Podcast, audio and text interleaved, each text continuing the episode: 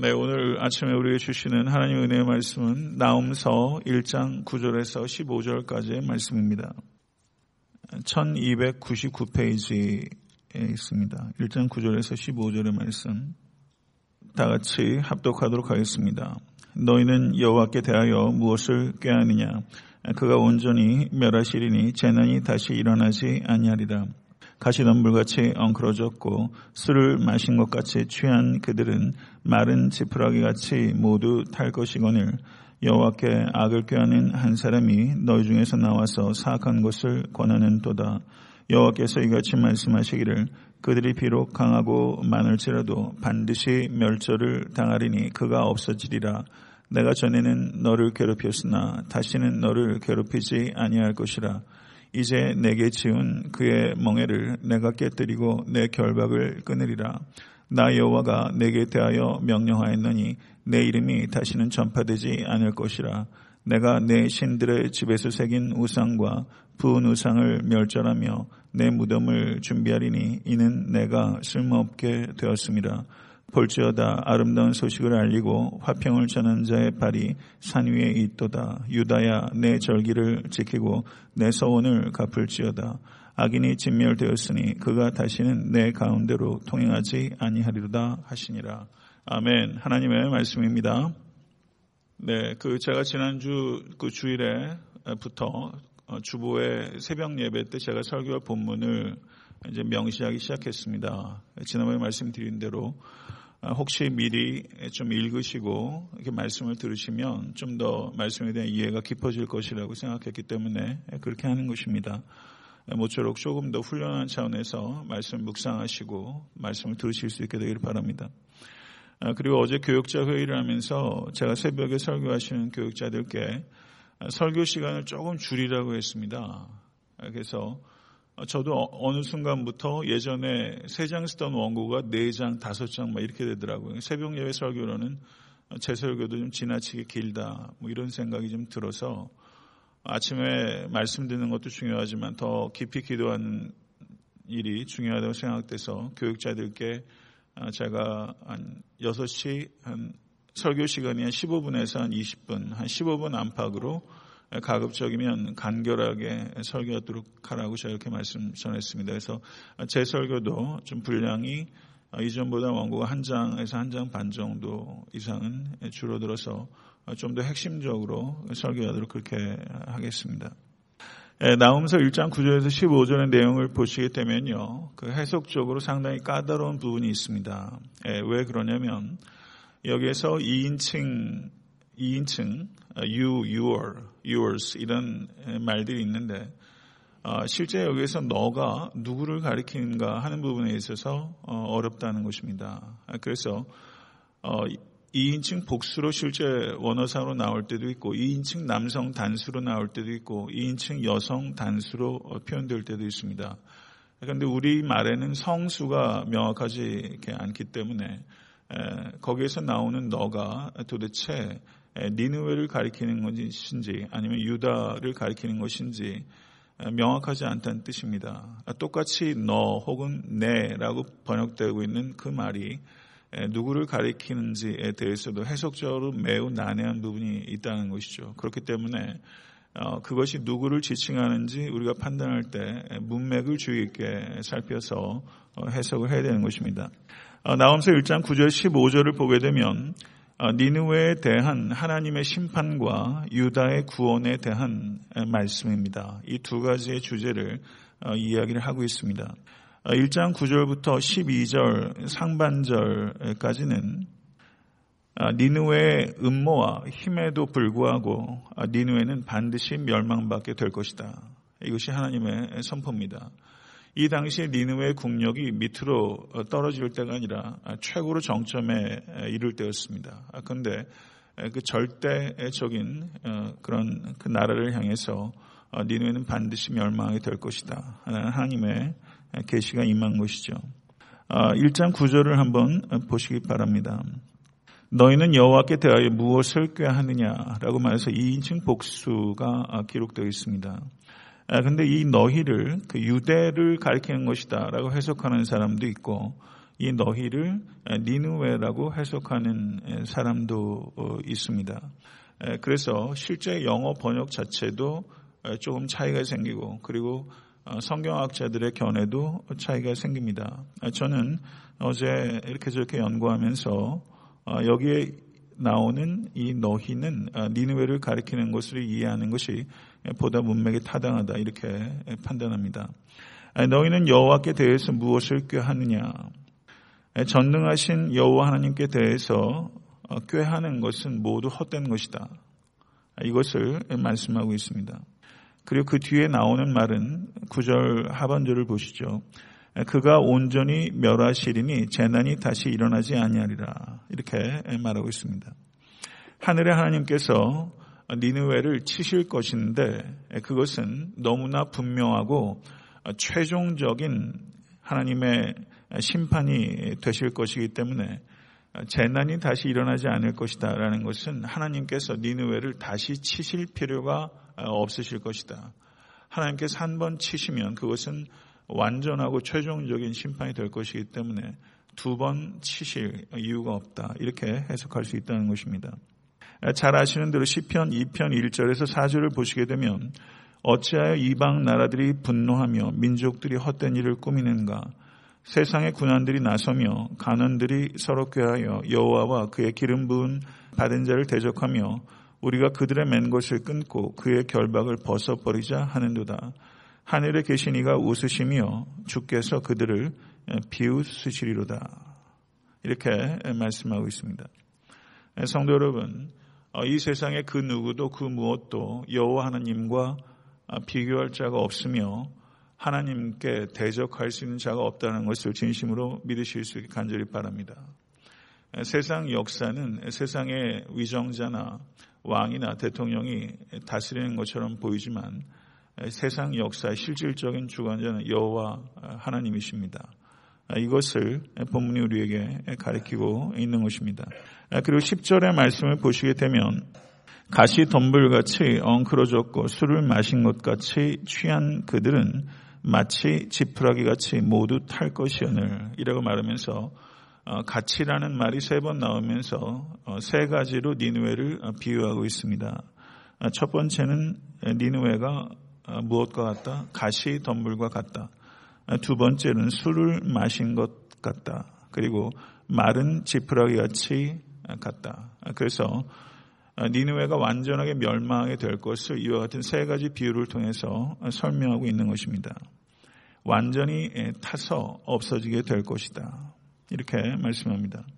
어, 이사에서 33장 11절과 12절을 보셔도 너희가 결을 잉태하고 집을 해산할 것이며 너희의 호흡은 불이 되어 너희를 삼킬 것이며 민족들은 불에 굽는 횃돌 같겠고 잘라서 불에 사르는 가시나무 같으리로다 라고 말하면서 어, 이사에서 역시 나움서가 이야기하는 것과 매우 비슷한 메타포로 하나님을 대적하는 자가 완전히 타서 멸망이 될 것이다. 이렇게 말을 하고 있습니다. 11절을 한번 보시죠. 11절을 보게 되면 여호와께 악을 꾀하는 한 사람이 너희 중에서 나와서 사악한 것을 권하는도다. 이렇게 말하고 있습니다. 여기에서 악을 꾀하는 한 사람은 누구를 가리키는 것이겠습니까? 여기서 말하는 한 사람은 아스루의 산헤립 왕을 가리키는 것이다. 이렇게 해석할 수 있겠습니다. 어, 산헤립 왕은 어디에 등장하냐면요. 어, 열왕기하 18장과 19장에 주로 등장합니다. 산하립 왕은 주전 701년에 유다를 침공해서 무려 유대 도시 가운데 47개 도시를 초토화시켰습니다. 그리고 만일 그때 하나님께서 유다를 지키지 않으셨으면 예루살렘까지 초토화가 되었을 것입니다. 열왕기하 18장 28절에 35절을 보시게 되면 산헤립이 보낸 사신인 그 랍사게가 하는 말이 기록되어 있습니다. 한번 열왕기하 18장을 한번 펴보시겠습니까? 열왕기하 18장 28절에서 35절. 열왕기하 18장 28절에서 35절 말씀입니다. 네, 찾으신 분은 한번 어, 같이 한번 읽어보겠습니다. 열왕기하 18장 28절 35절 랍사게가 드디어 일어나서 유다 말로 크게 소리질러 불러 이르되 너희는 대왕 아수르 왕의 말씀을 들으라. 왕의 말씀이 너희는 히스기야에게 속지 말라. 그가 너희를 내 손에서 건져내지 못하리라. 또한 히스기야가 너희에게 여호와를 의뢰하라 함을 듣지 말라. 그가 이르기를 여호와께서 반드시 우리를 건지실지라. 이 성읍이 아스루 왕의 손에 함락되지 아니하게 하시리라 할지라도 너희는 히스기야의 말을 듣지 말라. 아스루 왕의 말씀이 너희는 내게 행복하고 내게로 나아오라. 그리하고 너희는 각각 그의 포도와 무화과를 먹고 또한 각각 자기의 우물의 물을 마시라. 내가 장차 와서 너희를 한 지방으로 옮기리니 그곳은 너의 본토와 같은 지방 곧 곡식과 포도주가 있는 지방이요 떡과 포도원이 있는 지방이요 기름 나는 감남과 꿀이 있는 지방이요 너희가 살고 죽지 아니하리라 히스기야가 너희를 설득하여 이르기를 여호와께서 우리를 건지시리라 하여도 히스기야에게 듣지 말라. 민족의 신들 중에 어느 한 신이 그의 땅을 아스루 왕의 손에서 건질 자가 있느냐? 하맛과 아르맛의 신들이 어디 있으며 스발와임과 헤나와 아와의 신들이 어디 있느냐? 그들이 사마리아를 내 손에서 건졌느냐? 민족의 모든 신들 중에 누가 그의 손을 내 손에서 건졌기에 여호와가 예루살렘을 내 손에서 건지겠느냐 하셨느니라. 네, 이것이 랍사게의 말입니다. 제가 랍사게의 말을 읽은 것은 이 랍사게가 어, 이스라엘 백성들을 격동한 것처럼 사탄이 어, 하나님의 백성의 마음을 격동시킨다는 것입니다. 18장 아, 28절을 보게 되면 너희는 대왕 아수르 왕의 말씀을 들으라 라고 말하고 있습니다. 결국 유대인들의 선택도 눈에 보이는 대왕 아수르 왕의 말을 들을 것인가 아니면 눈에 보이지 않는 만왕의 왕이신 여호와 하나님의 말씀을 들을 것인가 이 선택입니다. 이것은 우리가 닥치고 있는 매 순간 매일의 선택 상황이라고 말할 수 있습니다. 여기서 랍사게는 얼마나 언변이 탁월하고 그리고 전략적인지 모릅니다. 유다 백성에게 이 랍사게는 참으로 발칙하게도 유다 왕의 말을 믿지 말고 아스루 왕의 말을 믿으다. 그리고 만약에 행복하면 죽지 않을 것이요. 먹을 것과 물을 주겠다고 회유하고 있습니다. 그리고 더 나아가서 제일 마지막에 보게 되면 민족의 모든 신들 중에 누가 그의 땅을 내 손에서 건졌기에 여호와가 예루살렘을 내 손에서 건지겠느냐 하셨느니라라고 말하면서 결국 아수르 왕이 만군의 주 여호와 하나님보다 더욱더 강력하다라는 것을 이 랍사게가 말하고 있는 것입니다. 성도 여러분, 이 산헤립의 말을 전한 이 랍사게의 회유는 어, 랍사게가 말하는 것은 두 가지입니다. 저를 한번 따라해 보시죠. 교활한 회유, 무서운 협박. 이게 랍사게가 말하고 있는 이 외교적인 수사가 아니에요. 이것은 굉장한 회유요. 그리고 무서운 협박입니다. 사탄이 우리를 공격할 때 이 두 가지로 공격한다는 것을 우리가 기억해야 됩니다. 사탄은 교활하게 회유합니다. 바세바와 같이 우리를 미혹하고 그리고 무섭게 협박합니다. 골리앗과 같이 우리를 무섭게 협박합니다. 이것이 사탄의 극악무도한 두 가지 방책입니다. 오늘 하루도 이 사탄은 우리를 노릴 것입니다. 영적으로 더욱더 어, 깨어 있으시고 사탄의 모든 회유와 협박을 물리칠 수 있는 견고한 성도 되실 수 있게 되기를 간절히 바랍니다. 오늘도 산헤립 왕의 말을 듣는 것이 아니라 여호와 하나님의 말씀을 들으실 수 있게 되기를 간절히 축원합니다. 12절 아, 상반절의 말씀을 보시게 되면 여호와께서 이같이 말씀하시기를 그들이 비록 강하고 많을지라도 반드시 멸절을 당하리니 그가 없어지리라. 여기에서 그들은 문맥상 누구를 가리키겠습니까? 아수르를 가리키는 것입니다. 아수리가 아무리 강하고 그 수가 많을지라도 반드시 멸절을 당할 것이다. 그 결과 지금 하나님의 벌을 받아 고통을 당하게 될 유다지만 이 고통이 끝나게 될 때가 있을 것이요. 황소의 목에 매인 무거운 멍에가 벗겨지는 때와 지하 감옥에 갇혀있는 죄수가 그 결박에서 벗어나는 때가 반드시 오게 될 것이다. 이렇게 하나님께서 이스라엘 백성에게 약속하셨습니다. 여기서 보게 되면 그 12절 하반절을 한번 보시죠. 내가 전에는 너를 괴롭혔으나 다시는 너를 괴롭히지 아니할 것이라. 여기에서 너는 아수르를 가리키겠습니까? 아, 이스라엘을 가리키겠습니까? 예, 맞습니다. 여기에서의 너는 이스라엘을 가리키는 것입니다. 그런데 아까 앞에 말씀드린 대로 9절에서 너희는 예, 그리고 13절에서 어, 12절 지금 너와 너희가 아스르와 유대를 계속 바뀌면서 문맥에 따라서 교체되고 있는 것을 예, 지금 보셔야 됩니다. 예, 그래야지만 어, 이해가 예, 되는 것이죠.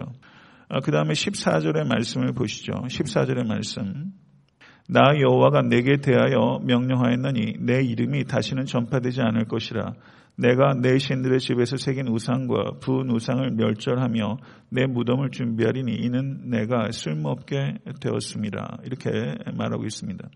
바로 앞에 있는 12절 하반절과 13절에서 2인칭 너는 유다를 가리키는 것인데 14절에서의 이 너는 유다를 가리키는 것이 아닙니다. 이것은 니누의 왕을 가리키는 것입니다.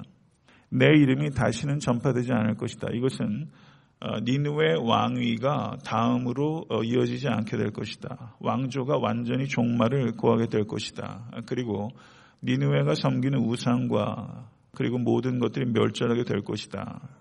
어, 모든 것들이 쓸모없게 될 것이다. 이렇게 말하고 있는 것입니다. 그래서 14절에 이 너는 니누의 왕을 가리키는 것이다. 이렇게 볼 수 있는 것입니다. 그 다음에 이와 같이 니누의 왕조의 종말과 어, 그리고 아수르 왕조의 종말과 와수르는 나라의 그 종말이 결국은 어, 이스라엘 백성들에게는 무엇이 되는가? 15절 말씀 보시죠. 예, 다 같이 읽겠습니다. 볼지어다 아름다운 소식을 알리고 화평을 전하는 자의 발이 산 위에 있도다. 유다야 내 절기를 지키고 내 서원을 갚을지어다. 악인이 진멸되었으니 그가 다시는 내 가운데로 통행하지 아니하리로다 하시니라. 아멘. 여기에서 너는 니누웨입니까?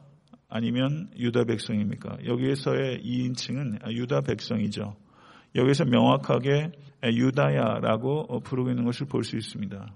그러니까 다시 한번 말씀드리는 대로 2인칭 너가 계속 아, 니누웨였다가 유다 백성이었다가 니누웨였다가 유다 백성이었다 계속 이렇게 바뀌고 있는 것을 볼 수 있습니다.